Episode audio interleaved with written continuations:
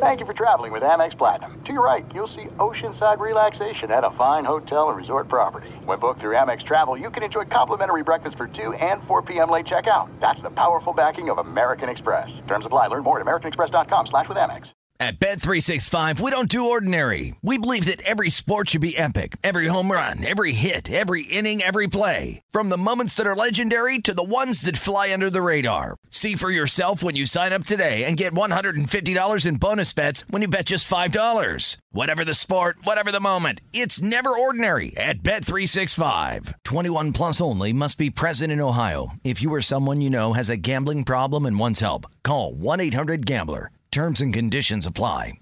Zero Foxtrot isn't just a brand, it's a way of life. Founded and operated by veterans, Zero Foxtrot's unique apparel and gear echoes the grit of the warrior culture. Zero Foxtrot dedicates itself to producing content, honoring the sacrifices of forgotten heroes of the past, and connecting history to the present. Embark on a journey with Zero Foxtrot today at zerofoxtrot.com. It's not merely our products, it's about the ethos that we embody rugged, resilient, and timeless. Getting ready to take on spring? Make your first move with the reliable performance and power of STIHL battery tools. From hedge trimmers and mowers to string trimmers and more, right now you can save $50 on select battery tool sets. Real STIHL. Offer valid on select AK system sets through June 16, 2024. See participating retailer for details.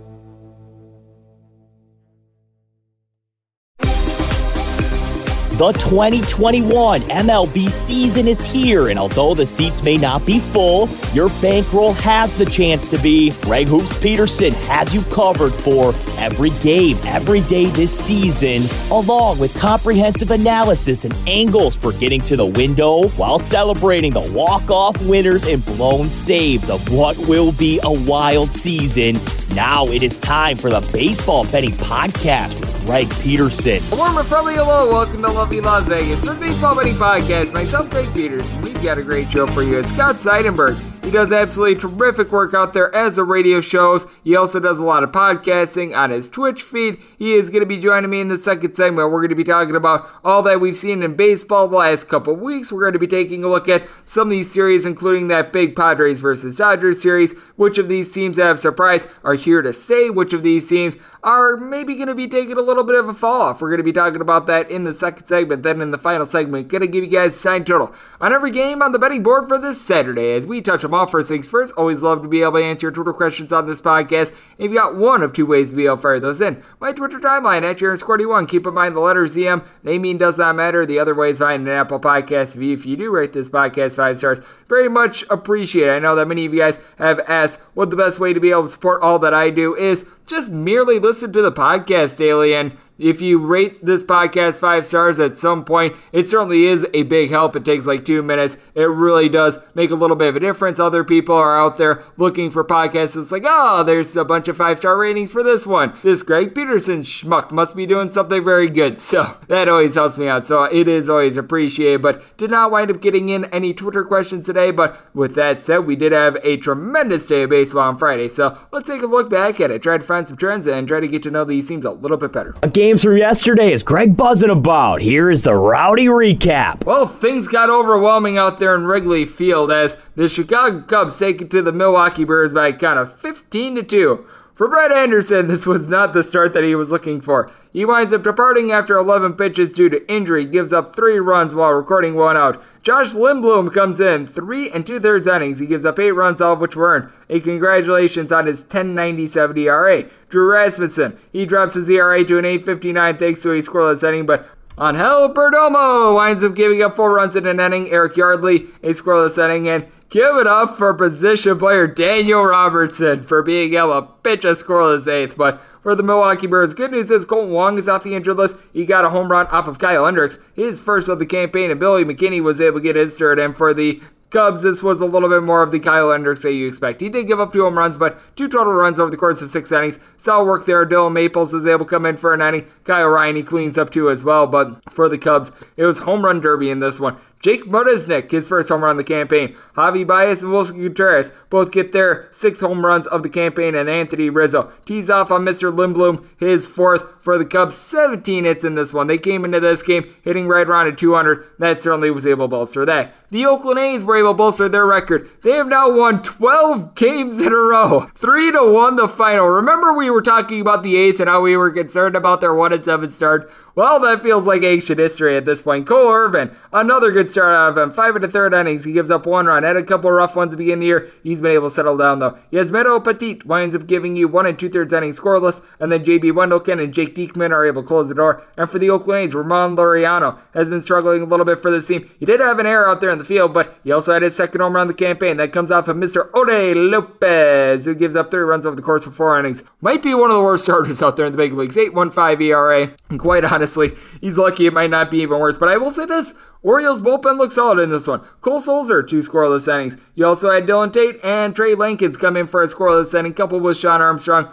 Problem for the Orioles is the exact opposite of last year. They're just not hitting to save their lives. They wound up having one guy depart from this game that was in the starting lineup, hitting above a 255. That'd be Cedric Mullins, who went 2 of 5 as a team. They had 10 hits. They wound up leaving 10 men on base, so that was not necessarily ideal. It was also not necessarily ideal for Casey Mize of the Detroit Tigres, as they wind up losing to the Kansas City Royals by a count of 6 to 2. Mike Minor will look like a major force in this one. Nine punchouts in five and two thirds innings. He does give up two runs, going deep in this one for the Tigers. You wind up getting Robbie Grossman his second home run on the campaign. Really, other than that, nothing doing. And for Casey Mize, he gave up a pair of home runs, six total runs in four and two thirds innings. Andrew Benintendi and Taylor O'Hearn able to get their first home runs of the season. And then from there, the Tigers bullpen, which is dead last in the big leagues in terms of ERA, did their job. Derek Holland gave you a scoreless inning. Buck Farmer did as well, and Tyler Alexander doing a third inning scoreless. But damage had been done, and for the Detroit Tigers, this is a team that they are really scuffling on offense. The Cleveland Indians are also scuffling on offense, and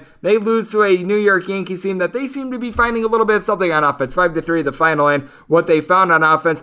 Giancarlo Stanton's bat. How about him being able to give the team not one but two home runs? He goes deep off of Mr. Logan Allen for his fourth home run of the campaign. He then steps up and he hits a home run off of Trevor Stephan. That would be his fifth for the Yankees as well. You wind up getting Rougned Odor going deep along with Aaron Hicks. Both of them got their second home run of the campaign. Both came in the second inning off of Logan Allen. For Jordan Montgomery, I can't say that this was a tremendous start. He gives up three runs over the course of four or two thirds innings, but then from there, you have Aroldis Chapman, Chad Green, Darren O'Day. I'll give you a scoreless inning, and Lucas Luetge was able to give you four outs. As for the Indians, bullpen was solid in this one. Stephan winds up giving up that home run, but Phil Maton was able to give you one and two thirds innings scoreless. Emmanuel Clase gives you a scoreless inning, and Cal Quantrill's two scoreless. So Logan Allen going two and a third innings, giving up four runs was terrible. But then from there, the Indians wound up settling down. Problem is, offense still not getting going for them. The offense in the Mariners and Red Sox games were able to get going, and Yusei Kikuchi pitches another over. Six to five, the final. The Mariners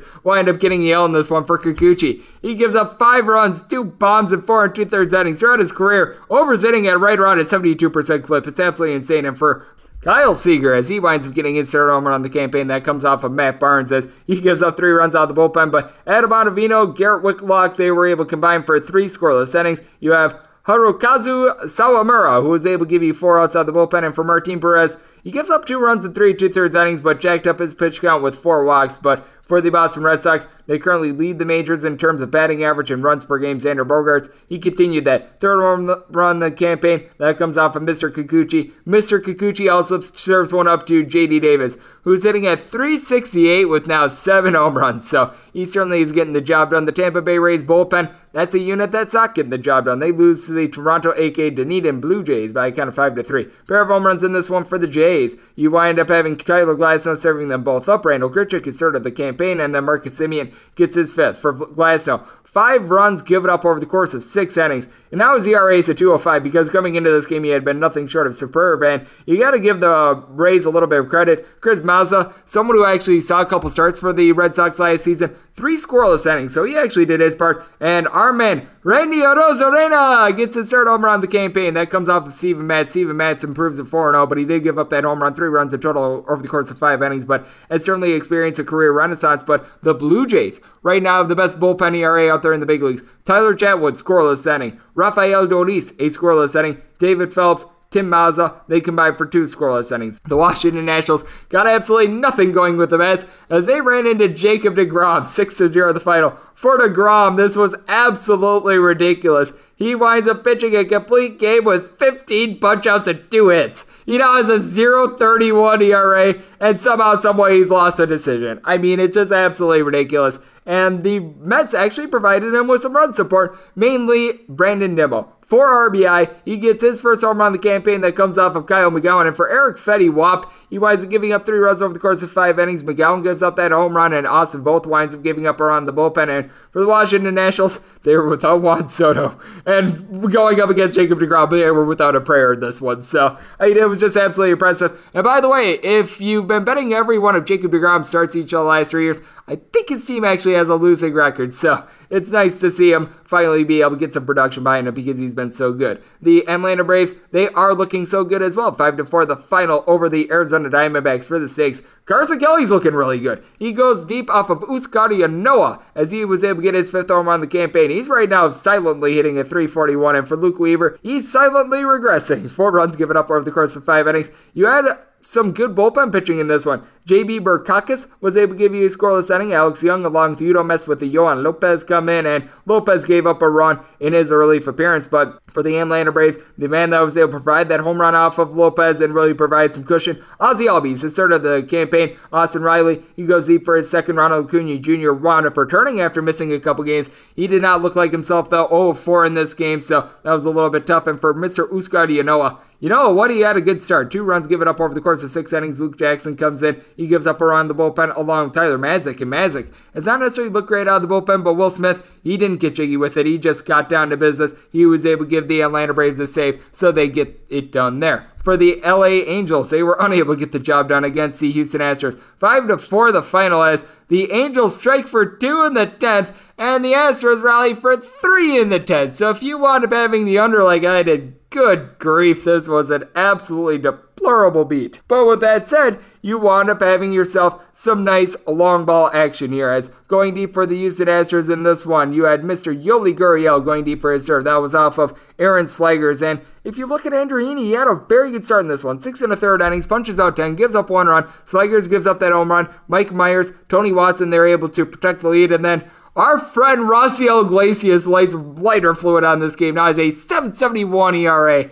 I mean, just absolutely terrible what he winds up doing in extras. You do want to note that Mike Trout was held out of this one, and the team for the Angels, 5 of 18 with runners in scoring positions. Zack Greinke looks like Zack Greinke gives up two runs over the course of seven innings. Now, he did give up 10 hits, so he evaded a lot of danger, but held up there. Ryan Stanek winds up giving a scoreless setting of the bullpen, and Ryan Pressly gives up two unearned runs as he was hurt by a pair of errors out there in the field, but he was able to do enough to be able to get the W. Dane Dunning did not get her Dunning for the Texas Rangers. 9 to 7 the final. New York Post play unfortunately goes down in flames because Dane Dunning goes two and two thirds innings, giving up five runs, all of which were earned, and then Kolby Allard gave you two and a third innings and he gave up a run. But Kyle Cody, he comes in from there. He was left in there just too long, in my opinion. Three runs given up over the course of three innings. Now, if you're looking for something good for the Texas Rangers, Nick Solak was able to get his fifth home run in the campaign. And how about what you've been able to get out of center field from Adolis Garcia? He goes deep not once but twice for his fourth and fifth home runs of the season for Dylan Cease. He winds up once again not necessarily having a great start. Three and a third innings gives up two runs, all of which were earned. He wound up walking three jacked up his pitch count. Evan Marshall from there winds up giving up on those home runs. He gives up three runs over the course of five outs. But then from there, Matt Foster gives up a run in two thirds of an inning. Aaron Bummer, Codi Heuer, Liam Hendriks, they all come in, close the door. And for Hendriks, he did give up a run, but he also punched out five, as that's how he got all five of the outs that he was able to get. And for Yoan Moncada, he was able to get out of a little bit of slump. He winds up going deep off of Kyle Cody for his second home run of the season. For the Pittsburgh Pirates, they had absolutely no offense going on on Friday as they wind up losing to the Minnesota Twins by a count of 2 to 0. They got one hit in this game. J.A. Happ Happeray, seven and a third innings. He gives up one hit. From there, Ty Duffey, Tyler Rogers, they're able to close the door for the Minnesota Twins pair of home runs. Jake Cave his first of the season that comes off of J.T. Brubaker, and Brubaker served one off to Willians Astudillo. He was able to get his first of the campaign, and for Brubaker, and he gives up those two solo home runs, and that was it. Two runs given up over the course of seven innings. Sam Howard, he comes in for an inning of relief, but I mean, the Pittsburgh Pirates got one hit in this one. That's why they wound up losing. So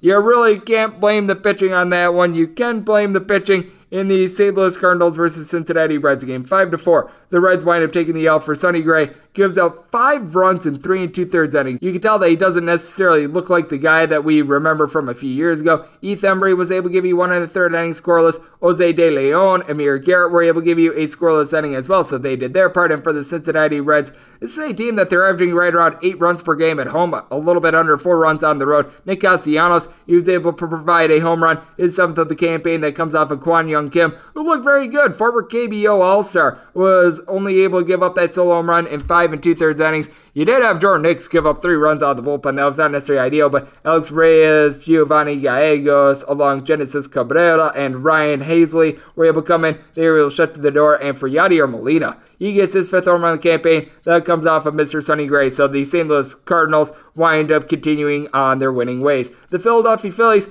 they are on their losing ways right now in Coors. 5 to 4 the final. The Rockies were able to take this one. Vince Velasquez, not necessarily a terrible start in this one. He does give up two home runs, but he gives up just two total runs. And then from there, Sam Coonrod, he winds up giving up a home run while recording five outs. Hector Neris winds up giving up the losing run as well as for the Phillies, where they really lost this game. 0 of 10 with runners in scoring position. Now, Rhys Hoskins is able to get his fourth home run in the campaign, but for the Colorado Rockies, whole bunch of home runs in this one. CJ Cron is second, Raimel Tapia is third, Garrett Hampson is second, Trevor Story, he finally writes a chapter in his home run book, his first, and for German Marquez, a very good start. Six innings pitch, he gives up two runs. Yency Almonte gives up two runs out of the bullpen, but Mychal Givens, he given the team a win. He was able to pitch a scoreless inning that allowed the team to be able to get the job done, and it was Tapia who was able to hit that walk-off home run off of Mr. Neris. And if you want to know what, the Miami Marlins, they're sleeping with the fishes. They wind up losing to the San Francisco Giants by a count of 5 to 3. Sandy Alcantara, not necessarily the length that the team was hoping for, walked four, gave up two runs over the course of five innings from there. Adam Cimber comes out of the bullpen and he just gets completely lit up. Three runs given up in two thirds of an inning. Ross Detwiler, Richard Bleier, they both record two outs, and then you were able to get a scoreless inning out of Jordan Holloway. But for the Miami Marlins, you wound up having a pair of home runs in this one. Jazz Chisholm, his fourth of the season, that was off of Alex Wood, and Jake McGee serves one up to Jesus Aguilar's first of the season. But for Alex Wood, other than that home run he gave up early, he was able to be very good. Gives up one run over the course of seven innings. You then from there have Jake McGee give up two unearned runs that Tyler Rogers was able to stem the tide. The reason why the runs that McGee gave up were unearned was due to an error out there in the field by Wilmer Flores. But for the Giants, a team that is really scuffling on offense. They were able to get a little bit of something generated when the few overs that we've seen from them so far this year. So that was pretty rock solid. And we are also seeing something out there in the National League West, in which is quite surprising. And that's the San Diego Padres being able to knock off the LA Dodgers. They do it once again on Friday as Fernando Tatis Jr. homers not just once, but twice in the team's 6 1 win. For the Dodgers, they have now, by the way, lost four out of their last five games. Yes, even the Dodgers at times are human as well. And you take a look at the Padres, absolutely tremendous start here from Yu Darvish. Punches out nine over the course of seven innings, gives up one run. Drew Pomeranz was able to give you a scoreless inning. Nick Ramirez was able to do the same. And for the Padres as well, you also got a home run off the bat of Wil Myers. His fourth of the campaign is Clayton Kershaw. Got a little bit roughed up in this one. Gave up all three of those home runs, all of which were solo home runs. So gave up three runs over the course of seven innings. And then from there, the Padres bullpen was able to be shown as a strength, and the Dodgers, well, it's a little bit of a weakness as Corey Knebel gives up a run without recording it out, and Dennis Santana gives up two runs in an innings of work. And for the Dodgers, they are dealing with some players that are currently injured, like Cody Bellinger and company, but just four hits were able to be mustered in this one. So that is what we all noticed from the MLB landscape on Friday. And if you're taking a look at things for a season long perspective, we are still seeing favorites just not doing well in baseball in general. If you're taking a look at it, this includes the Dodgers. I had been excluding the Dodgers a little bit from this mark, but favorites straight up 144 and 135. If you're betting on favorites that are not in LA Dodgers games, that shrinks to 130 and 129. So we've seen favorites have a little bit of a better ride of it recently, but still not necessarily good. If you're looking at home teams, they're currently straight up 144 and 138. So hitting at about a 51% clip, you're not noticing a lot there. And I know that a lot of people like to look at the run line of the team that is the underdog. Currently, that is hitting at a 62.4% clip. So if you're getting the run and F, you're hitting that at a 62.4% clip, and unders are still doing relatively solid. 52.5% of games are going under 134 and 121 to be exact. And to be exact, we have a great man on this podcast. Scott Seidenberg does a great job as a podcaster. He's out there in the northeast part of the country. He's paying attention to all the action that we're seeing in baseball. Coming up next, we are going to be reacting to what we think is real slash fake with some of these surprise teams. We're going to be talking about this Dodgers versus Padres series a little bit more and just having some fun taking a look at some of the games that are going to be coming up for this weekend. That's on the other side right here on the Baseball Betting Podcast. Myself, Greg Peterson.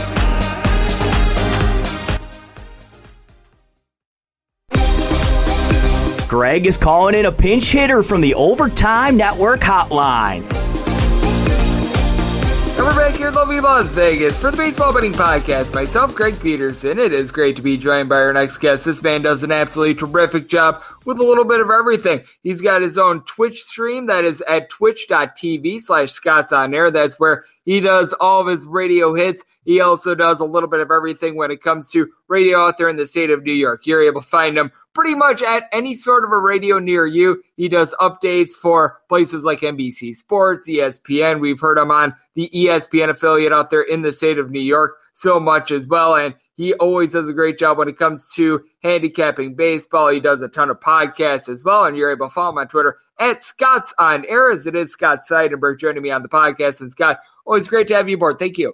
Anytime, Greg. What's going on? Not too much. And you know what else is not going on much? That would be the New York Yankees offense. It has been absolutely incredible. You are out there in the state of New York, so I figured I would get your take on this. What do you make out of it? Because I mean, it's just absolutely ridiculous what's been happening to this team this year. You figured that perhaps the pitching would have a little bit of issue. You knew that maybe someone like a Jameson Taillon, like a Corey Kluber would struggle, and Corey Kluber certainly has struggled, but man, I was expecting the bats to be able to pick it up by now, and it's starting to get a little bit concerning with this team. It's not starting. It is concerning right now, Greg. The Yankees offense is inept.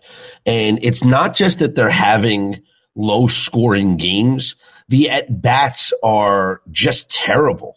They're taking pitches that are clearly over the plate for strikes. They're swinging at bad pitches. It seems like on every single at bat, they're not picking up the ball well from the pitcher. I don't know if it's poor scouting reports or whatever the game plan might be, but there's definite issues with the Yankees offense right now. Everyone to a man is struggling. Aaron Boone trying to do different kinds of incarnations with the lineup to tweak things and get some scoring. But when you have Brett Gardner in the three hole on a given night, that's not a recipe for success and Aaron Judge is not performing. Giancarlo Stanton has a couple of homers, but his batting average is low. You're not getting anything from Sanchez. You're not getting anything from Gleyber Torres. DJ LeMahieu, at one point last week, Greg led the majors in grounding into double plays. This was the major league batting champ last year, and he's grounding into double plays after double plays this year. It's very concerning Something has to change quickly. They called up Mike Ford from the alternate site, but he hasn't brought any juice to the lineup. And who would have thought that they would miss Luke Voit more than any other player in this lineup this year? Who would think that? I mean, Voit wound up hitting a bunch of home runs last year, no question about it. But man, it's one of those things where you would expect guys like Aaron Judge, Giancarlo Stanton, when those guys are in the fold, that this team will be just fine. Certainly has not been the case at Rougned Odor. Talk about a useless pickup right there. That is the textbook definition of it. As we do have Scott Seidenberg joining me right here on the podcast. And then the other team out there in the state of New York, that would be the Mets they themselves have had a little bit of a tough time generating offense, It's not necessarily with getting on base. It's really been the power for the team, which I think is a little bit fascinating. Guys like Pete Alonso, Michael Conforto, they have not been able to hit the deep ball. And this weekend, they're going to be going up against the Washington team that they're always lauded for not necessarily having the world's greatest bullpen pitching. You wind up getting Jacob DeGrom on Friday. So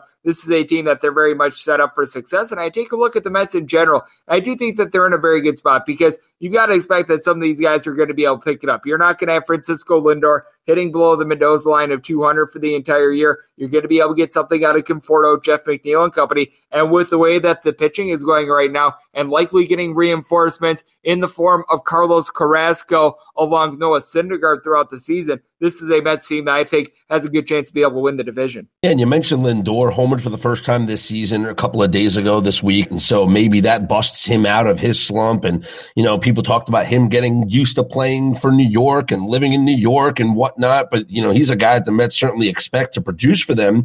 Pete Alonso, you would hope that he plays to the back of his baseball card. But really, Greg, you mentioned the pitching.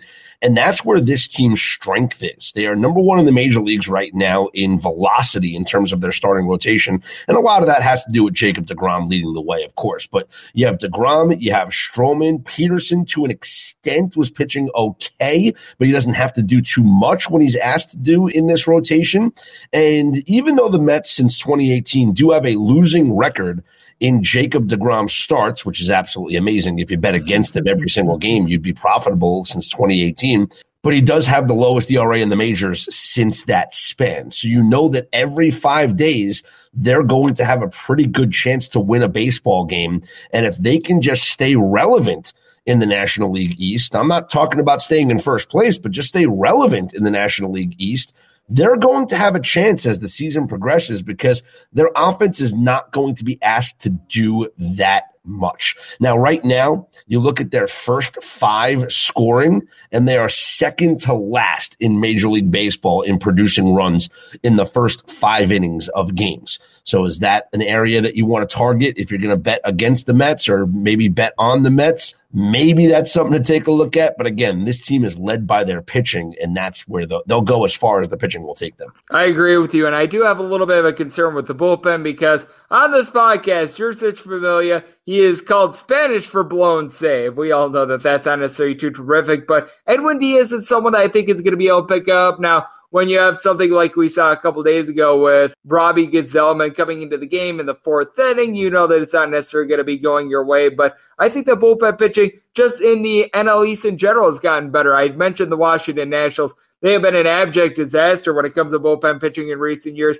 Now it's actually a little bit more of the back end starters. Patrick Corbin wound up looking a little bit better in his start a few days ago, but that's certainly a little bit of an issue. You signed Jon Lester. He's currently injured, and even when you get a fully healthy Jon Lester, that's still a question mark for the team. Stephen Strasburg is currently on the injured list for them. You take a look at a team like the Atlanta Braves, their bullpen is terrific, but Question is, what are you going to be able to get out of those bats as well? So you've got a lot of issues there. And in the East in general, I just feel like you've got a lot of questions with some of these teams. The Braves are still likely a little bit of a favorite, but at the same time, I think that this is going to be one of the most interesting teams in baseball, with the Marlins being an interesting mixer and shaker as well. Well, how fun are the Marlins, huh?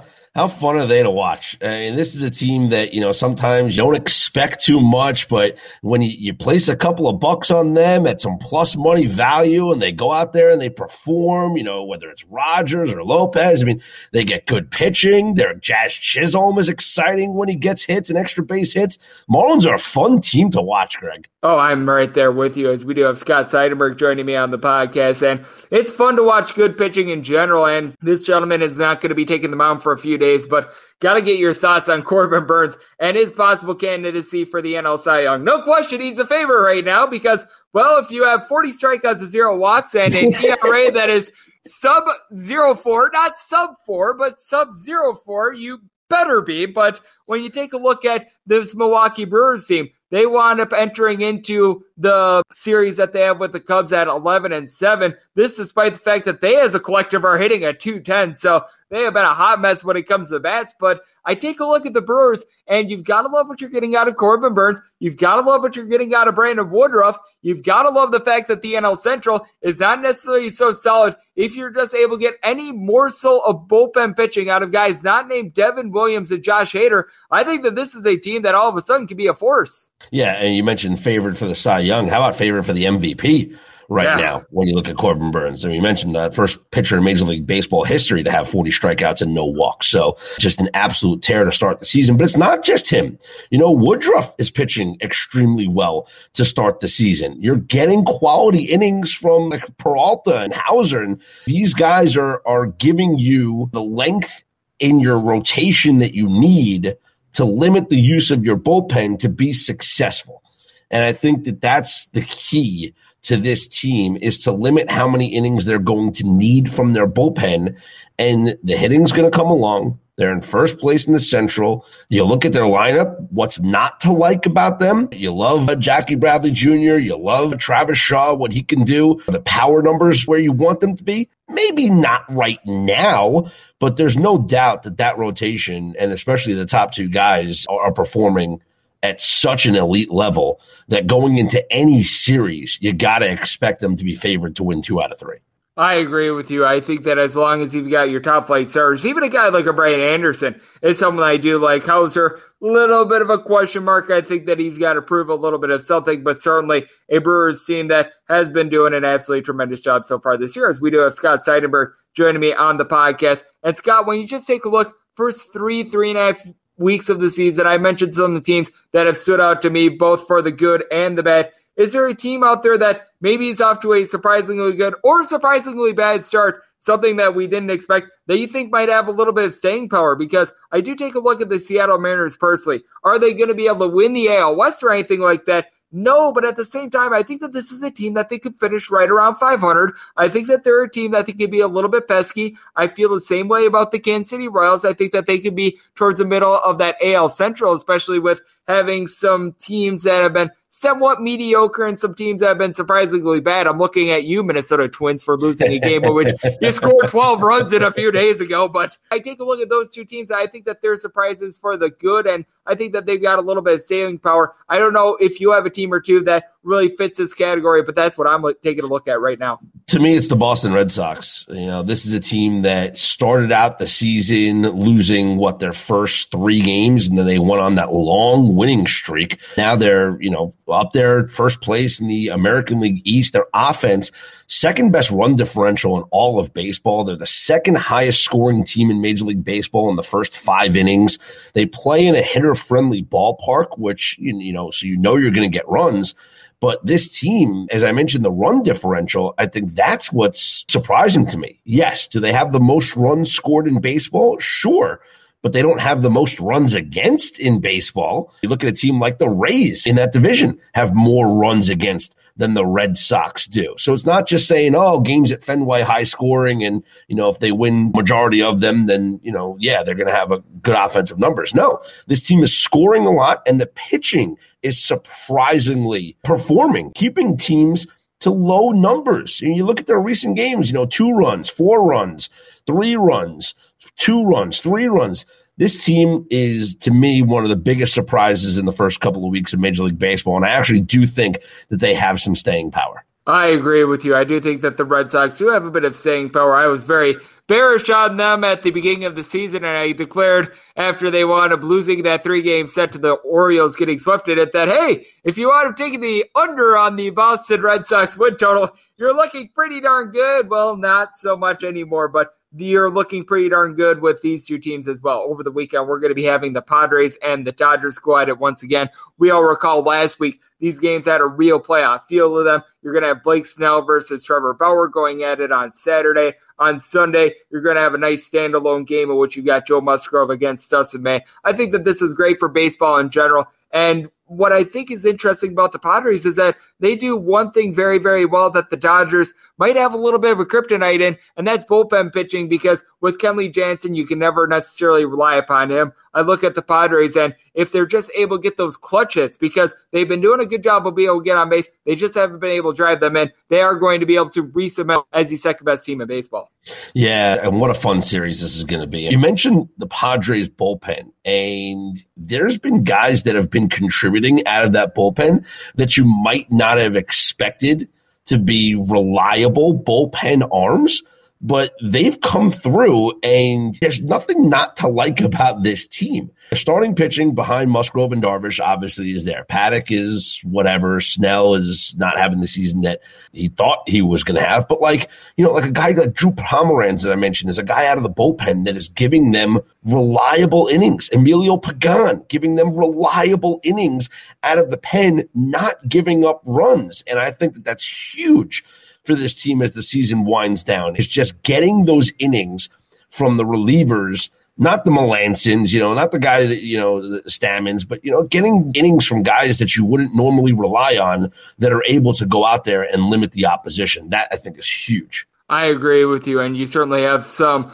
converted starters into relievers for the Dodgers, like David Price, like Jimmy Nelson, that have been able to do a good job there as well as just being able to shore up that ninth inning. But a man that is always able to come through in crunch time, whether it's the first inning, the ninth inning, or extra innings, Scott always delivers. That'd be you, my man let the good people at home know what you're all working on right now and, how they're able to follow you on social media and elsewhere. Yeah, just follow me on Twitter at Scott's On Air, S C O T T S O N A I R. Got some projects in the works. You know, can't announce anything yet because nothing's finalized, but hopefully some really cool things coming up, especially when it comes to baseball betting. And, you know, you can follow my picks and some of the analysis that I give out on my Twitter page again at Scott's on air and just talk baseball with me. I love talking baseball. It's a real fun time because the weather's getting warmer. And so, you know, yeah, certain games might be uh, snowed out and rained out here early on in the season.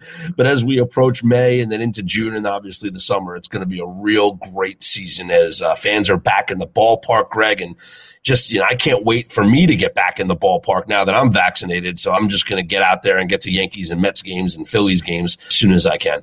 It's going to be a lot of fun and a little bit of inside baseball here to use a bad pun. Whenever someone says that they've got good things in the work but can't disclose them yet, that typically means that it's very, very good. And Scott is a man that he always does absolutely tremendous work. You're able to follow him on Twitter at Scott's On Air. So big thanks to Scott for joining me right here on the Baseball Betting Podcast now powered by Book Sports. And coming up next, it is that time podcast to give you central on every game on today's MLB betting board as we touch them all.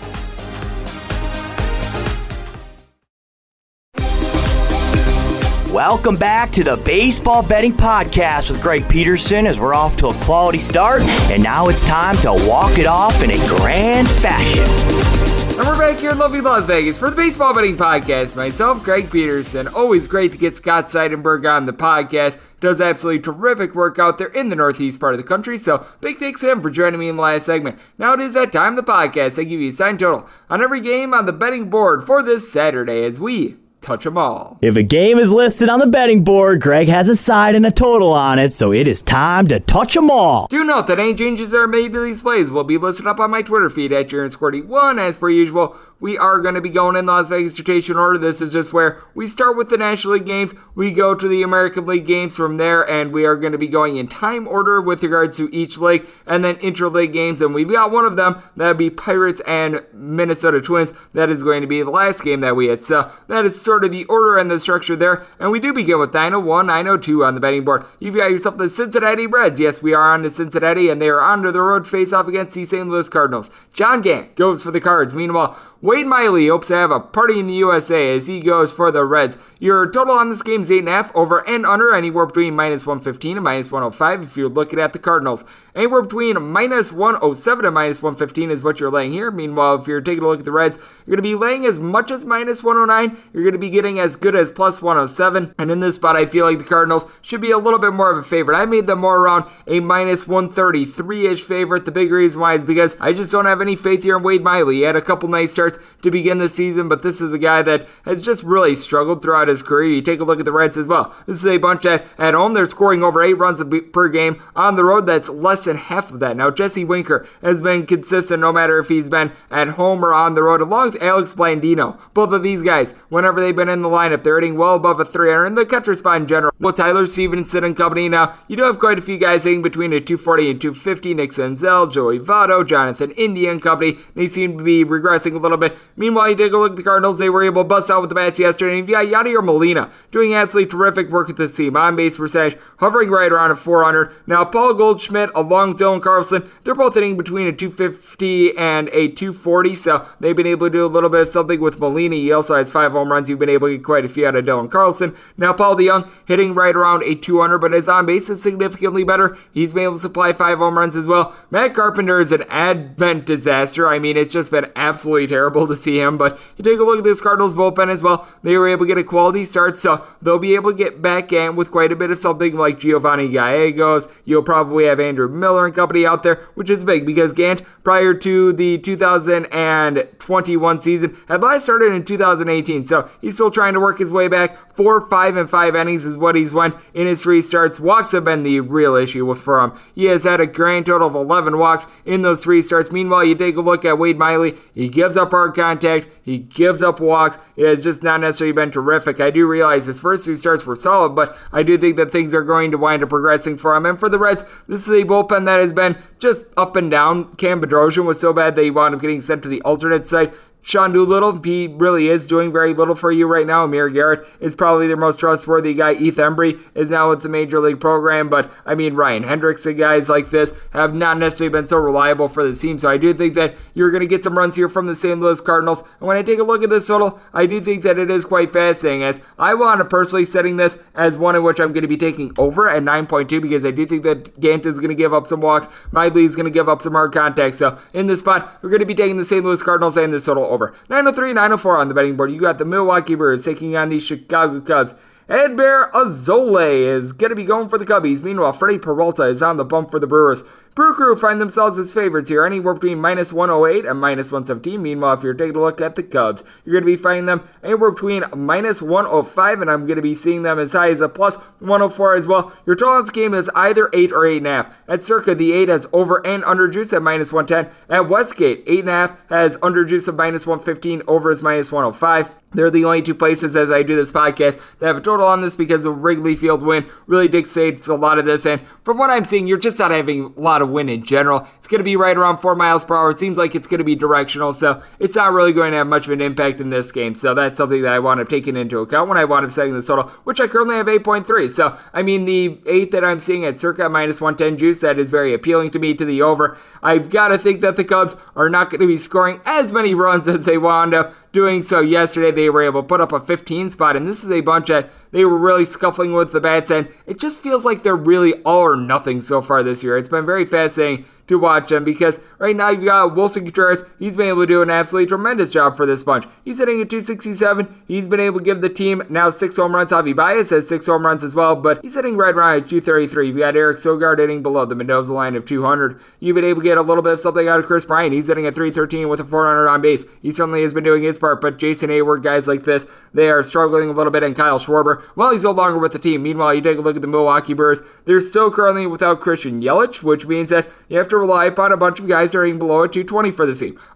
El Garcia. Kolten Wong is now back, but he's not hitting very well. Keston hip hip hurrah has been a hip hip boo with his 111 half batting average. Manny Pina, Luis Urias, along Jackie Bradley Jr., Daniel Vogelbach. I mean, it's been absolutely terrible for this team. And you take a look at the Brewers, you are going to have your trustworthy bullpen arms, but and still having Brett Anderson pitch one third of an inning is not necessarily ideal in a start. So you want to able to go through so many of these guys like Eric Yardley and company, and it got so bad that yesterday Daniel Robertson had to finish out the game. So that's not necessarily what you want to see now with Freddie Peralta. He has been able to do an absolutely tremendous job of being able to get swings and misses, but the command is not necessarily there. 18 innings pitch. He's given up 12 walks with 31 punch outs in the process. He's got a 2 ERA. Alzolay, he has been scuffling a little bit. He has not necessarily been giving out as many walks, three walks in 10 and a third innings, but he's just been giving up hard contact, giving up a pair of home runs, which is why he's currently got a 6.10 ERA. But against this Milwaukee Brewers team, a Brewers team that was able to get to him in his first start, I think that he's going to be a little bit more improved. This is a spot in which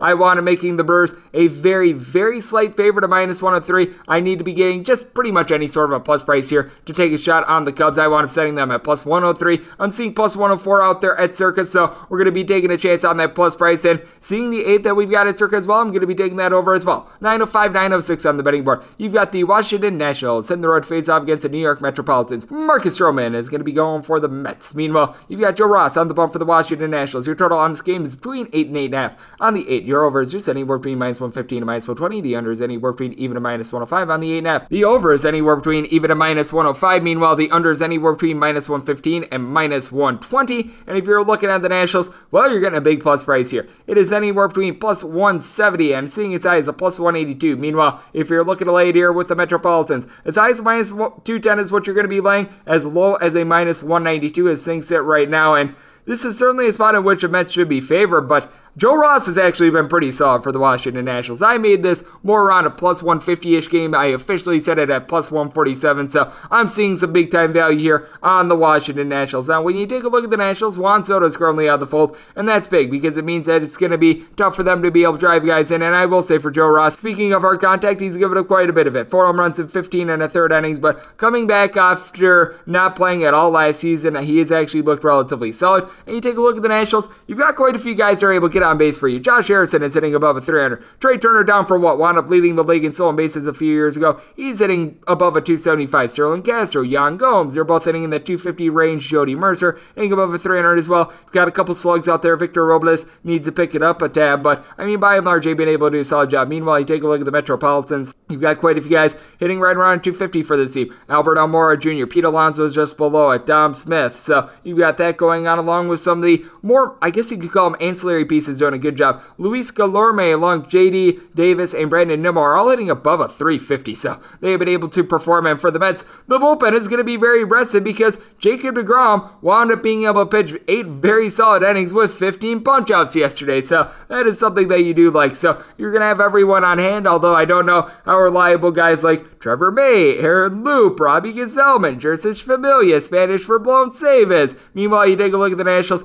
They're a team that they didn't necessarily get the world's worst start either. So you're going to have so many of these guys like a Danny Hudson or Brad Hand who are going to be available. So that is certainly going to be helping them out. And when I take a look at this spot, I do think that you are going to get a solid start here for Marcus Stroman. He's someone that has come back after missing last season, and he's looked tremendous. Three starts, 20 total innings. He has given up one home run and three walks in the process. I mean, he has just been absolutely superb. At least six innings and one or fewer runs given up in every one of these starts. So, no question, you are going to be able to get a good start there, but I do think that the bullpen might be a little bit of a bugaboo for this team. I wanted setting this total at 7.3, so I do see a nice edge here to the under. I think that both of these starters are going to be able to give you something good, and I think that the Nationals just have a little bit more in the back end to be able to win a lower scoring game. So, we're going to be taking the plus price here with the Nats and this total under. We move on to 907 908 on the betting board. The Arizona Diamondbacks hit the road face off against the Atlanta Braves.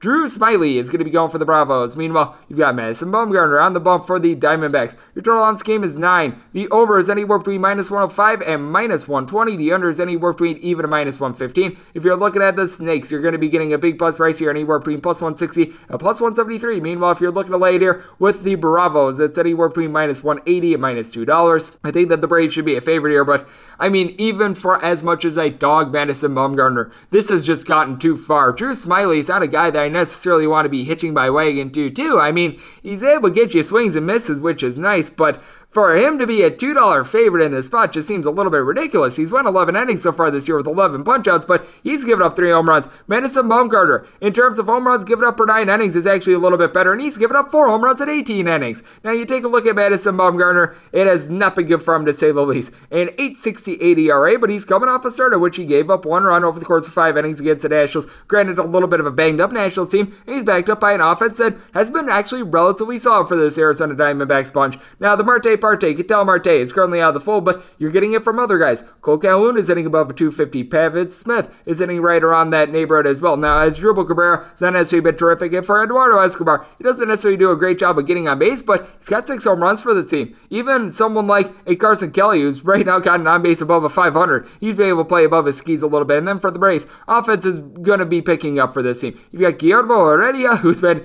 hitting at 300 surprisingly for this team. They got back Ronald Acuna Jr. yesterday. He looked a little bit rough coming off of injury, but you know that he's going to be able to perform. And you take a look at it Freddie Freeman, Marcell Ozuna, Ozzie Albies. All these guys are currently hitting below a 229. I will say for Freeman, 373 on base, so he's still getting on base, but those guys, you know, are going to be able to pick it up. And for the Braves, this is a bullpen that they wound up having to use Luke Jackson yesterday. They wound up having to go through a couple other arms as well. You're going to have someone like a Will Smith who's going to be available for this game. You got to think that AJ Minter could be able to come back as well, but then you take a look at what you're going to be able to get for this Arizona Diamondbacks team as well. The bullpen hasn't been great, but it hasn't been terrible. Johan Lopez is able to give you a couple innings Kevin Ginkel whenever you need him, along Stefan Crichton. These guys have been able to do a relatively solid job. You're able to get a couple innings out of Caleb Smith as well, who's been turned into pretty much a long reliever. So I do think that that's very appealing. I think that Arizona is just being a little bit undervalued in this spot in a start in which you've got two pitchers that, well, I think that they're going to be giving up runs. I set the total more around 10, so I'm going to be taking the over, and I'm going to be taking the plus price in this spot with Mad Bum and the D backs. We move on to 909, 910 on the betting board. The Philadelphia Phillies hit the road to face off against the Colorado Rockies.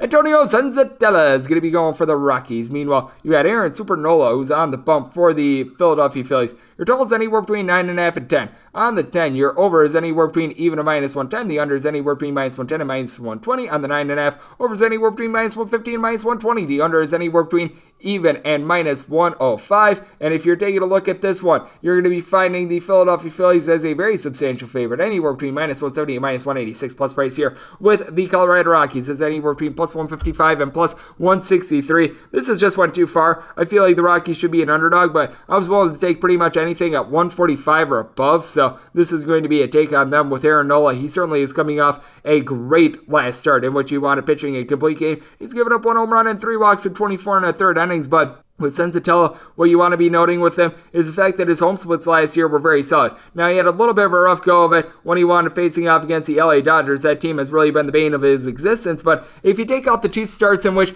he didn't go against the prohibitive favorites to win the World Series in the Diamondbacks and the Mets. In those two starts, he wound up going a combined 14 innings, and the start against the Diamondbacks was at home along with the starts against the Mets. Gave up two runs, one of which was earned, and last season at home he had an ERA right around a 3-3. So that is something that you're able to rely upon. You take a look at the Philadelphia Phillies. This is a bullpen that they certainly are improved. No fans or buts about it, but I mean you still have a couple guys that are question marks for this team. David Hale is able to give you multiple innings. Brandon Kintzler looked a little bit rocky in his last appearance. You've got someone like a JoJo Romero, who I'm not necessarily sold on. Spencer Howard is a guy that they're kicking the tires on as well. It seems like they're going to use him as sort of a starter slash a long reliever hybrid. And then you take a look at the Colorado Rockies. This is a bunch that you don't have great bullpen pitching, but it's not terrible. Yency Almonte, Daniel Bard, Carlos Estevez, Mychal Givens. They're not guys that are going to necessarily light it up and have like two ERAs or anything like that, but they're able to hold down the fort for you. And for the Colorado Rockies, what you really need is honestly a little bit more consistency out there in the lineup. You've got a trio of guys at the top in Raimel Tapia, Ryan McMahon, along Trevor Story. They're only between a 265 and a 280, and with McMahon, he's done a good job of being able to put bat to ball with regards to home runs with six, but CJ Cron, Charlie Blackmon, Dom Nunez. All these guys are hitting a 230 or lower. Jonathan Daza has been able to give you a little bit of something, so that's been nice. And then for the Philadelphia Phillies, you're getting a whole lot of something out of Bryce Harper. Nearly a 500 on base. He has been absolutely superb so far this season. You've also got JT Realmuto hitting in the neighborhood of about a 300, and you've been able to get a little bit of something out of Nick Maton. Young 24 year old has come up and he's looked very good in a couple games for this team, so that has been good. Meanwhile, you've got someone in Mickey Moniak who has come up and he's looked absolutely terrible for this team. So it's really ups and downs. When I take a look at this one, I do feel like the Rockies are being a little bit undervalued, especially with the fact that they are a tad bit banged up and having to play some younger guys in the lineup. So I'm going to be taking the plus price here with the Rockies, and I set this total at 10.3. I do think that Nola is going to look a little bit more hittable in this spot. It is a game at Coors, so anything could happen, especially with these bullpens. So we're going to be taking this total over, and I'm going to be taking the plus price here with the Rockies. 9 11, 9 12 on the betting board. You got the Miami Marlins setting the road to face off against the San Francisco Giants. Kevin Gausman going to be going for the Yankees. Meanwhile, Pablo Lopez is going to be on the bump for the Miami Marlins. Your total on this game is 7 with the over anywhere between minus 110 and minus 125. The under is anywhere between plus 105 and minus 110. If you're looking at the Giants, you're going to be finding them anywhere between minus 141 and minus 157 plus price here. With the Miami Marlins, you're going to be finding anywhere between plus 128. Seeing size a plus 138 as well. With Lopez, I feel like he's being undervalued. I had him as a very slight underdog of plus 104 in this spot. So I really do like this one. And when you take a look at Mr. Lopez, what I like about him is the fact that he does a very good job of being able to limit the walks, right around seven walks in 21 and two thirds innings, 25 punch outs to boot. So he's been able to do a good job. He's got an 0 2 record in his four starts, but I mean, it really hasn't necessarily been his fault. You take a look at it, he's given up more than two runs in just one of his starts, and he's had zero or one runs of support in two out of his last three appearances. So he's been a little bit of a tough luck loser. Meanwhile, you take a look at Gausman ever since he's gotten to the Giants, he's generating right around 11 strikeouts per nine innings. ERA ERA is hovering right around a three, so he has been superb. One run or fewer given up in three out of his four starts, so he has been able to get off to a nice run. And for the San Francisco Giants, this is a bullpen that I feel like is overperforming a little bit, especially considering that Reyes Moronta is currently on the injured list. Matt Wisler is a guy that I don't necessarily trust. And Gregory Santos just got called up to the big leagues. He's someone I think is going to be able to give the team some solid innings, but you've got Camilo Doval along Jarlin Garcia. These guys are not necessarily too terrific for them. Meanwhile, you take a look at the Miami Marlins. I will say they've had a couple blowups this season, but someone like a Yimi Garcia, Dylan Floro, these guys are able to be solid. Zach Pop is someone that I actually like what I've seen out of him in stretches so far this season. I Had a little bit of a rough go of it to begin the year, but he's been able to follow it up with a couple good appearances. Adam Cimber is able to give you a good as well. Now, Richard Bleier is giving up a little bit too much hard contact, but he's going up against a Giants team that in general has been one of the worst teams in the big leagues when it comes to just being able to put bat to ball. They wound up entering into yesterday with a 216 batting average. Now, the Marlins, they're not aiming for a lot of hard contact. They wound up entering into yesterday with just 11 home runs. I believe that's bottoms out there in the National League, but Adam Duvall does have four of those.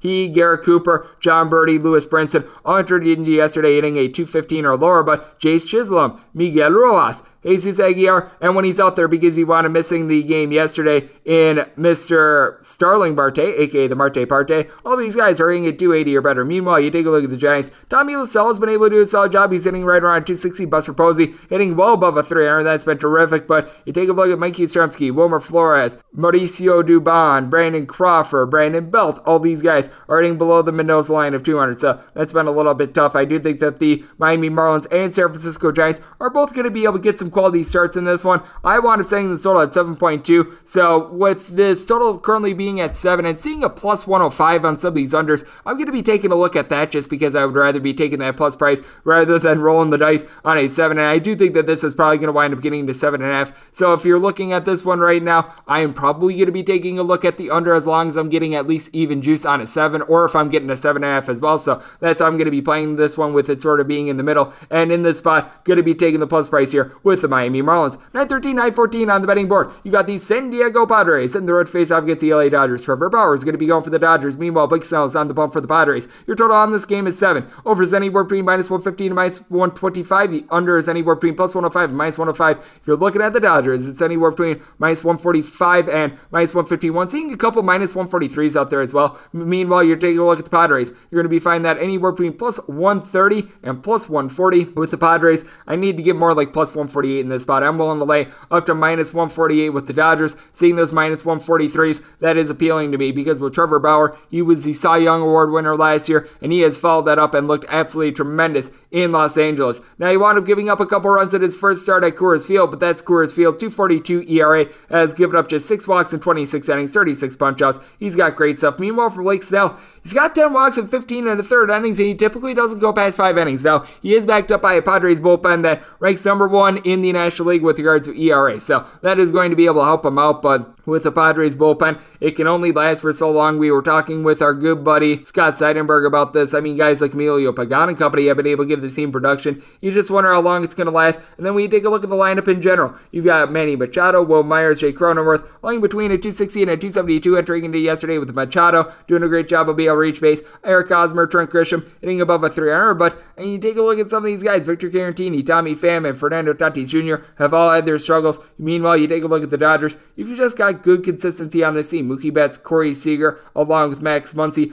in between a 265 and a 270 entering into yesterday, Justin Turner down for what? Hitting a 380. You've had a couple guys in and out of the fold, but whenever you've had Zach McKinstry out there, he's been able to do a very solid job. Cody Bellinger, Gavin Lux are still on the 10 day injured list, and McKinstry, it looks like he's probably going to be joining them as he wound up getting injured a couple days ago. But AJ Pollock is someone I think is going to be able to pick it up. And with the Dodgers, even though they don't have quite the bullpen ERA that the San Diego Padres do, I do think that they're going to be able to get some good innings, especially with Broussard or Graterol winding up returning for the team. You've got Dennis Santana is able to give you something. Jimmy Nelson, David Price are able to give you multiple innings. Corey Knebel along with Blake have been solid. just as long as you're able to avoid Kenley Jansen. I think that you're good. And with this spot, I do think that it's going to be Trevor Bauer, who, with being able to go a little bit longer than Blake Snell, gives them an edge. I want him saying this total at 6.9, so an unjuiced 7 slash a plus 105 on the under, that is appealing to me, so we're going to be taking that. And with the Dodgers, one to lay up to minus 148 with them, seeing a couple minus 143s, we're going to be taking that. So we're laying it here with the Dodgers and taking the total under 915, 916 on the betting board. You got the Seattle Mariners in the road face off against the Boston Red Sox.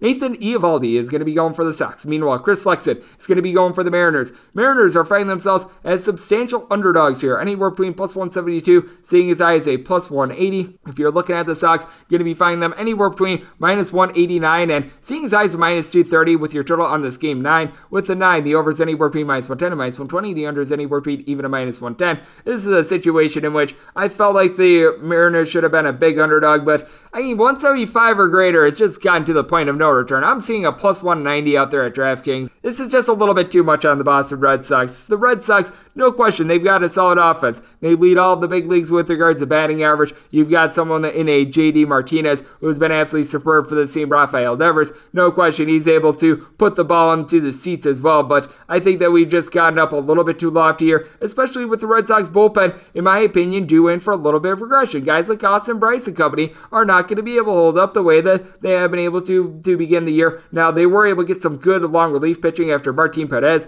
only wound up being able to go three and two thirds innings yesterday, but that means that you're not going to be able to bring in someone like a Garrett Whitlock, a Hirokazu Sawamura, and guys like this. And then when you take a look at the Boston Red Sox lineup, you're also able to get stuff out of Alex Verdugo. He's now hitting at 300, so that has been terrific after he got off to a rough start to the year. Christian Arroyo has been solid, but for the Seattle Mariners, they now have Kyle Lewis back. He's been off to a little bit of a rough start, but I think that he's going to be able to pick it up. You take a look at Evan White, Tom Murphy, Dylan Moore, and JP Crawford. Other than Crawford, all these guys are hitting below the middle line of 200. I think that they're going to hit. Mitch Haniger, he's come back. He's hitting above a 300. And for the Mariners, this is a bullpen that has actually been solid. Yusei Kikuchi wound up getting shelled yesterday, but he was able to give the team some innings. So that means that guys like Kendall Graveman, Rafael Montero, Casey Sadler, gentlemen like this, they're going to be available in this one. I think that the Mariners are going to be able to get some solid bullpen pitching. And I will say for Chris Flexen, He's very fortunate that the ERA is at a 338 right now because he's got a 163 whip. He's only allowed one home run so far this year. And for Nathan Eovaldi on the other end, in 23 and two thirds innings across four starts, no home runs and four walks allowed. So he has been rock solid for this team. But I mean, with Flexen, I still remember in the start he had against the Astros, he gave up one run on 10 hits. So that's not necessarily the way that you want to be playing this. He has okay swing and miss stuff, not great, not terrible. 14 punch outs so far this season, but I think we've just gotten to the point of no return. Nathan Eovaldi certainly going to give a good start for the Red Sox. I have question marks with their bullpen, and I do think that this is going to be another game of which it's going to be a little bit higher scoring. I want up saying this total at 9.3, so I'm going to be taking the over in this spot. Getting a minus 110 on the 9 is appealing to me, and with the Mariners, anything above a plus 173 is a take for me. I'm seeing a lot north of plus 175, so we're going to be taking the Mariners in this spot. 917, 918 on the banging board. The Kansas City Royals are in the road to face off against the Detroit Tigers.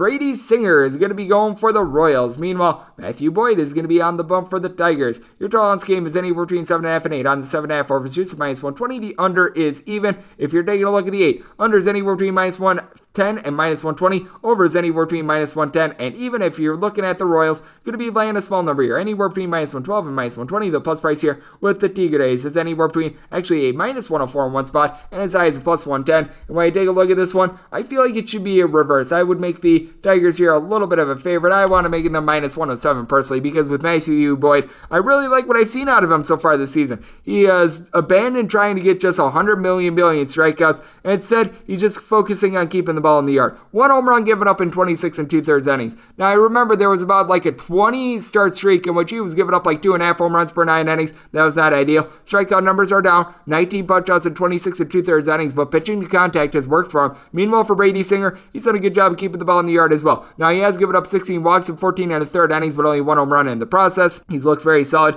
ever since his first start of the year was a disaster against the Texas Rangers. Last two starts, a combined 11 innings. He has given up four runs, only one of which was earned, and in that span, only three walks as compared to 12 punchouts. So that's solid, and he's backed up by a bullpen that is one of the best that you're going to find out there in the big leagues. Now, Jake Newberry has been absolutely tremendously awful out there in the bullpen, but Kyle Zimmer, Tyler Zuber, Josh Staumont, along with Wade Davis, these guys guys have been able to come in. They've been able to do relatively solid work for this team. Now, it looks like Greg Holland is currently on the injured list, but you take a look at the Tigers, this is a team that they are dead last when it comes to the bullpen ERA. No question. It has not been good. Gregory Soto has been able to give you a little bit of something. And Tyler Alexander, whenever you wind up calling upon him, he seems to do something solid. Daniel Norris has been a disaster for this team. You take a look at Alexander, he had to pitch two and a third innings because Casey Mize did not give them the start that they were looking for. And the good news is, you're not going to get Derek Holland because he wound up pitching yesterday. So that's going to help out the Tigers a little bit as well. But you take a look at Bryan Garcia and company, not necessarily terrific, but for the Tigers, I do think that they're going to get their offensive pick up a little bit as you've right now got Niko Goodrum, Jonathan Schoop, Grayson Greiner, Zack Short, Jacoby Jones, all hitting a 200 or lower for this team. Now, Akil Baddoo, he has been terrific. Game winning it along four home runs in his first like three weeks in the big leagues. And take a look at the Royals. This is a team that they've been able to launch their offense as well. Andrew Benintendi finally got his first home run of the season. He's been a little bit tough so far this year. He, Ode Soler, both guys hitting between a 210 and a 225. But Jarrod Dyson has some great wheels. Ryan O'Hearn wound up coming back for the team yesterday, and he got his first home run of the season Merrifield hitting right around a 280 ish for the team along with Salvador Perez, who apparently all he does is hit game winning hits. So he's been great there. Michael Taylor, Nicky Lopez hitting a 270 for this bunch. So I do take a look at this one. I wound up saying this all 8.5. I do see a nice edge to the over. You've got two younger pitchers that I think are going to be solid. Bullpens can be a little bit shaky. I do think that the Tigers are going to be able to get a better start out of Matthew Boyd, though, and I think that that's going to be the difference. So we're going to be taking the plus price here with the Tigers, and I'm going to be taking this total over 919, 920 on the betting board. You got the LA Angels, and they're in the road to face off against the Houston Astros.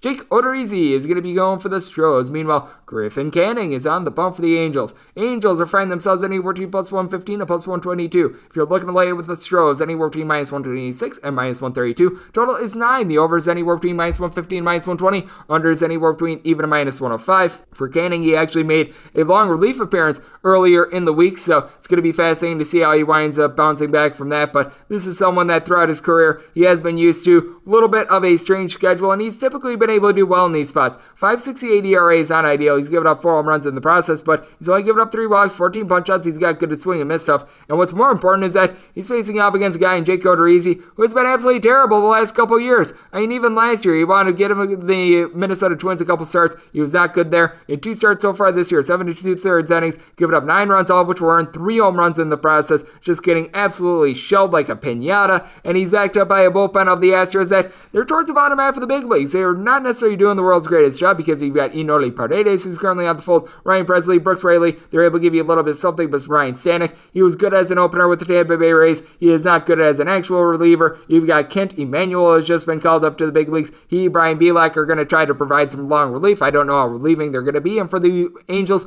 this is a bullpen that they themselves have some shakiness. The big shakiness, in my opinion, is Raisel Iglesias. I've just never been very bullish on him. You've got Ben Rowan, who I'm not necessarily in love with either. I will say Aaron Slegers, Tony Watson, even Steve Cishek, these guys are going to be able to do their job. And for the Angels, this is a bunch that they do have quite a bit of power in the lineup. And it's not named Shohei Ohtani, and it's not named Mike Trout. It's because you've got some of these other guys, like a Jared Walsh, who's sitting above a 300. He's been able to give the team a quadrant of home runs. Justin Upton, all of a sudden, is starting to give the team a little bit of something as well. Ohtani is sitting above a 300. Mike Trout wound up being out of the starting lineup yesterday, but you know that he's going to be back, if not today, relatively soon. And you've even been able to get a little bit of something out of his understudy. It's Scott Schebler. So you've got a good lineup there. Meanwhile, for the Astros, they're getting Jose Altuve back. It sounds like he might be back as soon as today, if not tomorrow. But you still have quite a few guys they're able to get on base. Carlos Correa, Yordan Alvarez, along with Aledmys Diaz, in between a 265 and a 280. Michael Brantley, Alex Bregman, Yuli Gurriel, they're hitting in that 300 neighborhood as well. Now, Martin Maldonado, never been noted for his bat. That's not going to be the case once again, but I do think that with the Angels, you are going to be able to get some good, solid production here. I do think that Griffin Canning is going to be able to rise to the occasion, and really,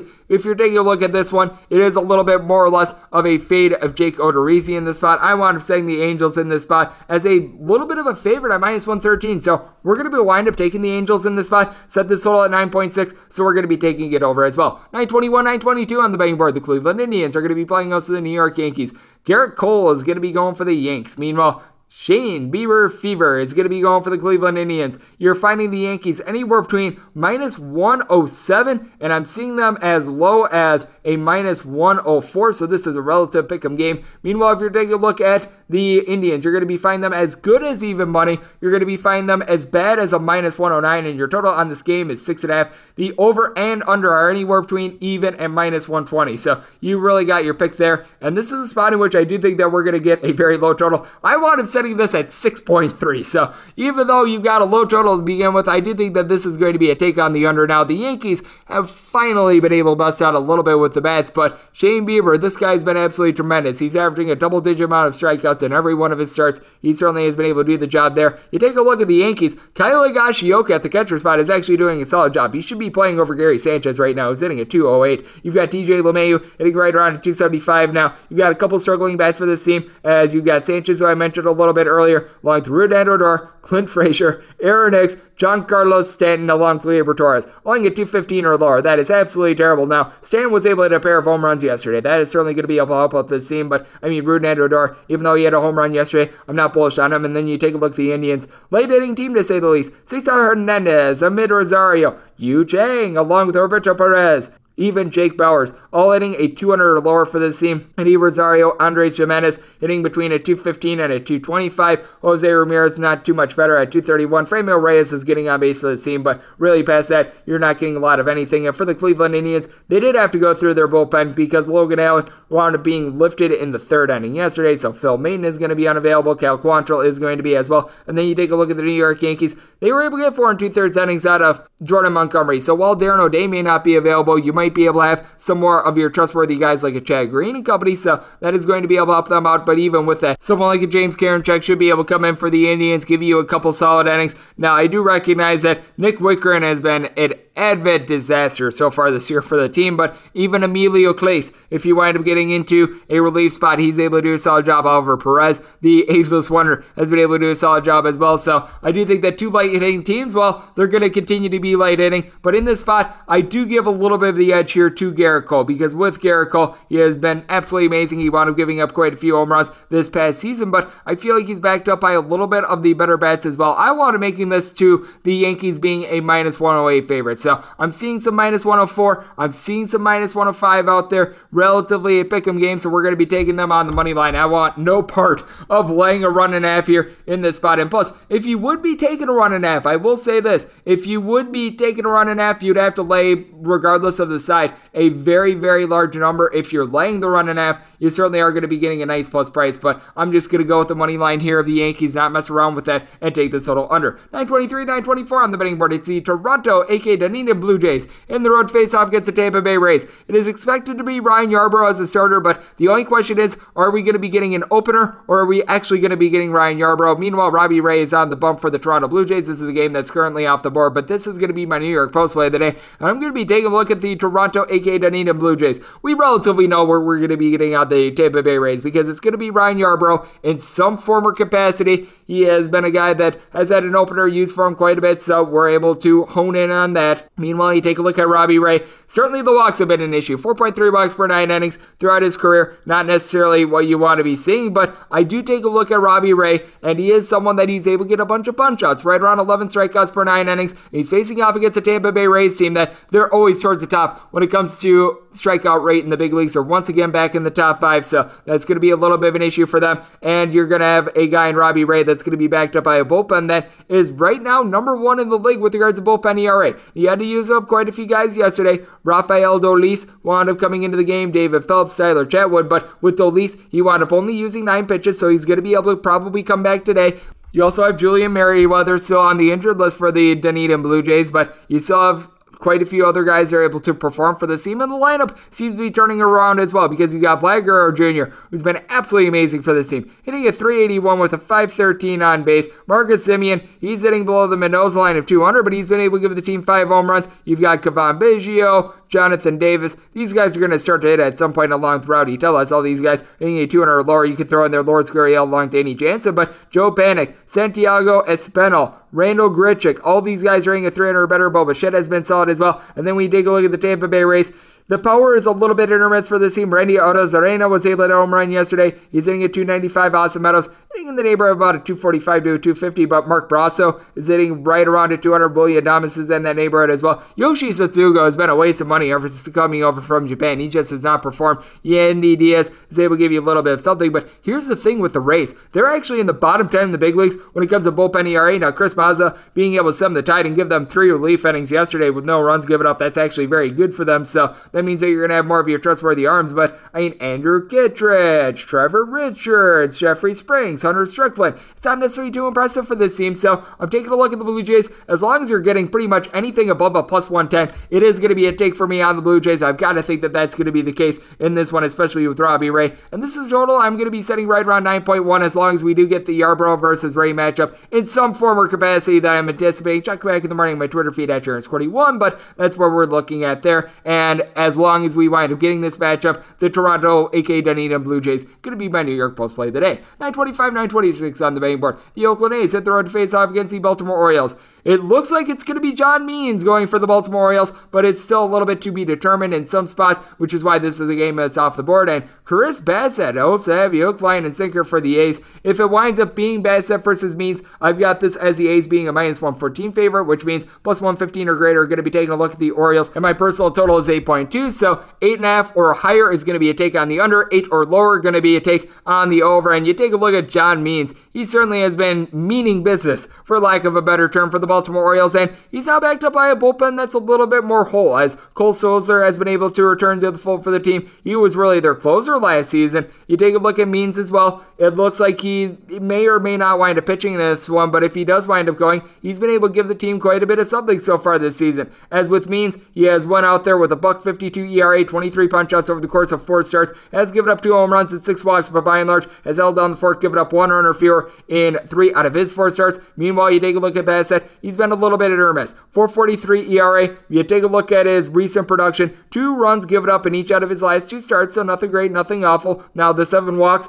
in those last two starts, something that he does want to be sorting out, but with the Oakland A's, this is a team that has a bullpen that is really firing all cylinders right now, and they come in on a 12 game winning streak. You wind up using up JB Wendelken and Jake Diekman yesterday, but both of these guys threw 10 pitches or fewer, so they're going to be able to come back in this one. You've also got a guy that I really like in Lou Trivino. Now, Sergio Romo is someone that you want to be avoiding at all costs. I have no faith in him, but even a guy like an Adam Kolarek is able to give you something. Deolis Guerra has been able to do a solid job as well. And then when you take a look at the Oakland A's, this is never going to be a team that has a bunch of guys that get on base for you, but you do have a couple. Jed Lowrie and Matt Olson, both hitting above a 300, both have a 375 or greater on base. Mitch Moreland has been able to come around a little bit with the bat with a 320 on base. You've got Ramon Laureano, in a little bit of a funk this year, hitting a 209, but was able to give the team a nice home run yesterday. Stephen Piscotty's able to get on base. Elvis Andrus along Sean Murphy, both hitting below the Mendoza line along with Matt Chapman. You to think that they're going to come along for the ride. And for the Baltimore Orioles, their offense has been just a disaster so far. How about Cedric Mullins sitting at 333 with a 400 on base? He's been terrific, but Austin Hays, the Hayes kid, Trey Boom Boom Mancini, Ryan Mountcastle, even a guy like Jan Cisco, Ramon Urias. All these guys are hitting a 215 or lower for this bunch.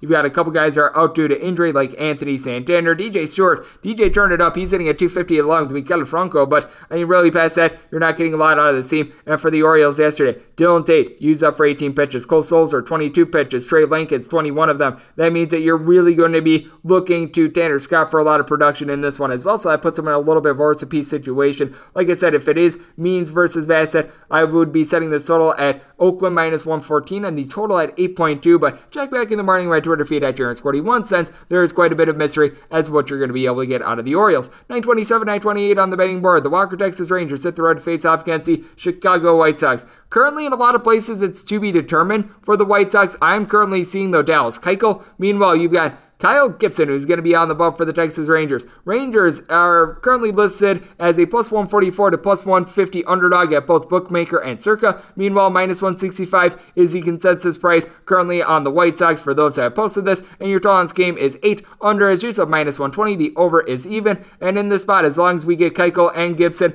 I do think that there's going to be a lot of value on the over. I wound up setting this total at 10, so I don't know why we're getting an 8 in this spot. Now, I recognize that Dallas Keuchel has been a rock of consistency, but he's not going to get swings and misses. 10 punch outs in 19 innings so far this year. Last year, he wasn't a swing and miss guy. starting to give up a little bit more contact. Three home runs given up in 19 innings. He's going up against a Rangers team that they're generating right in the neighborhood about 5.3 ish runs per game on the road. At home, they just have not necessarily been able to produce for the team. Yesterday's game was just absolutely absolutely insane in which you were able to get runs upon runs upon runs. Dane Dunning was out in the third inning, so you had to rely upon that terrible bullpen. Dylan Cease wound up getting lifted very early as well. So you've got a pair of bullpens that are going to be very taxed. And you take a look at the White Sox, this is a team that they have been a little bit different home to road. They're averaging more like four runs per game at home on the road. That's more like five and a half. But I mean, you've got to figure that Jose Abreu is going to be able to hit for this team. He's hitting just above a 200. Yasmani Grandal sitting below the Mendoza line of 200. Andrew Vaughn got off to a rough start to begin the year, but he seems to be picking it up. Nick Madrigal hitting in the neighborhood of a 300. Luis Robert is hitting above a 300 as well. And Tim Anderson is back in the fold hitting above a 350. So that's terrific. And then you take a look at the Texas Rangers. Betting average is not necessarily the forte of the team, but they don't necessarily have one slug out there. If you look at hitters 1 through 8 that wound up hitting for the team yesterday, you had a pair of guys that were hitting above a 280. Nick Solak and Jose Trevino, a guy that's hitting at 270 And Brock Holt. Willie Calhoun is in that neighborhood as well. You got a couple guys hitting a little bit lower. Joey Gallo is right now the weak link at a 214, but his on base is a 450, so he makes up for it in that aspect. Nate Lowe is right around at 250. You've got someone like an Isiah Kiner-Falefa who's hitting in the neighborhood of a 235, and Adolis Garcia has really been able to manage. He gets his fourth home run the season last night, so he's able to do a little bit of something for you. Now with the Rangers, I do have to be setting them as a sizable underdog here because the bullpen is just something that you don't want to be trusting in guys like Taylor Hearn and company. Probably gonna have to come in for some big innings, but I do take a look at Kyle Gibson as well. He's actually been okay so far this year, not giving up any home runs. I do think that that's going to dry up 253 ERA so far this season. He is someone that I feel like is a little bit lucky to have the ERA that he currently does. But with that said, when I take a look at this one, I'm seeing a total of 10 personally. So I'm going to certainly take in 8 over if I wind up getting the opportunity. And I'd be probably looking to take the White Sox in some form or capacity. Like I said, right now this is only up in two books. But if you're taking a look at the White Sox run line, only currently available at circa delay run and a half, you'd be getting plus 127. I pretty much made it to any plus price would be a take on the White Sox laying a run and a half. So that's where I'm looking right now. We still have this number off the board in most spots. So check back in the morning Twitter feed at JaronScorty1 if we wind up having any changes. And wrap things up with 929, 930 on the betting board. The Minnesota Twins hit the road face off against the Pittsburgh Pirates. Trevor Cahill is going to be going for the Buccos. Meanwhile, Michael Pineda hopes to not be Michael Pineda for the Minnesota Twins. Twins are a very big favorite in this spot. You're finding them anywhere between minus 187, minus $2. Meanwhile, your plus price here with Pittsburgh is anywhere between plus 170 and plus 181. Your total on this game is 8. Under is anywhere between minus 120 and minus 115. And even, meanwhile, if you're taking a look at the over, that is anywhere between minus 105 and you're seeing as low as a minus 105. And in this spot, I'm going to be taking a look at the Pittsburgh Pirates. This has just gotten up a little bit too high. I was willing to lay about a buck 65 here with the Minnesota Twins. Michael Pineda has been a very solid pitcher ever since he wound up getting to the state with the smallest drinks in the union, Minnesota. But with that said, Trevor Cahill, someone that actually wound up performing halfway decent while he was with the Giants last season. Now, I do recognize that this year has not necessarily been good for him. 969 ERA in 13 innings, though. He hasn't necessarily given up a bunch of hard contact. Three walks and two home runs surrendered in those 13 innings. He's got 17 strikeouts, so I think that the overall contact is going to wind up drying up a little bit with the Minnesota Twins. This is a team that they're just very selective with their offense. We recall the game in which they wound up hanging double digits on the board against the Oakland A's and they wound up getting the loss. Meanwhile, in that two game double dip in Oakland, they wound up scoring a combined zero runs in 14 innings. So, I mean, it makes a lot of sense. Now, Josh Donaldson, Byron Buxton are both hitting above a 400. Nelson Cruz right around at 350. And we all know what we're going to be able to get out of Buxton and Cruz. Both of these guys have been having some great power numbers, but Jorge Polanco, Mitch Garver, Jake Cave, all these guys are hitting a 210 or lower. They wound up giving a start yesterday to Alex Kirilloff, who I believe has as many hits as myself at the major league level. Luis Arraez is able to get on base, but certainly hit or miss Minnesota lineup. Meanwhile, you take a look at the Pittsburgh Pirates, you're all of a sudden getting something out of this team. Adam Frazier, Bryan Reynolds are hitting in the neighborhood of a 300. Colin Moran, Erik Gonzalez are hitting around a 280. Philip Evans has been able to give you some hard contact as well. Now, when you get down to the bottom of the lineup, Kevin Newman, Wilmer Difo, guys like this, they've been a little bit terrible, but You were able to get a good seven inning start out of JT Brubaker, and this is a Pittsburgh Pirates bullpen that's relatively solid. You did wind up having Sam Mauer come into the game yesterday, but a lot of your guys are going to be rested in this one. Someone like a Kyle Crick, Geoff Hartlieb, even someone like Richard Rodriguez should be able to come into this game. If you need multiple innings out of Duane Underwood, he's able to provide those. And for the Twins, Alex Colome has been absolutely terrible late in games so far this season. Ty Duffey has been able to give you a little bit of something. You've got Ansel Robles along with Taylor Rogers, two guys I really do like, but I think that this is just a spot in which the Minnesota Twins are a little bit overvalued. You want to be taking a look at the weather in this one as well. Keep in mind it is April. It is the state of Minnesota, which is why I wound up saying the total at 7.6. So I'm going to be taking this total under. I think that both of these teams could have a little bit of a tough time hitting, but I think that the value here is with the Pirates, a team that has actually looked relatively solid the last couple series. So we're going to be taking the plus price here with the Buccos to go along with that total under, and we wrap things up now with the baseball betting podcast for this lovely Saturday. A big thanks to our man Scott Seidenberg, tremendous podcaster and radio shows out there in the northeast part of the country for joining me in the last segment. If you like what you're hearing from this fine podcast, you're able to subscribe wherever your podcast, Apple Podcasts, Google Play, Spotify, Stitcher, and TuneIn. If you have a question for the podcast, one of two ways to be able to fire that in. My Twitter timeline at JaredSquirty1. Keep in mind the letters ZM. They mean does not matter. Uh, other ways find an Apple Podcast review. If you rate this podcast five stars, it is very much appreciated. And then from there, you're able to send in your questions, comments, segment ideas, what have you. Always appreciate you guys tuning in. I'll be coming at you guys every single day throughout the MLB season, which means I'm coming at you once again tomorrow. Thank you.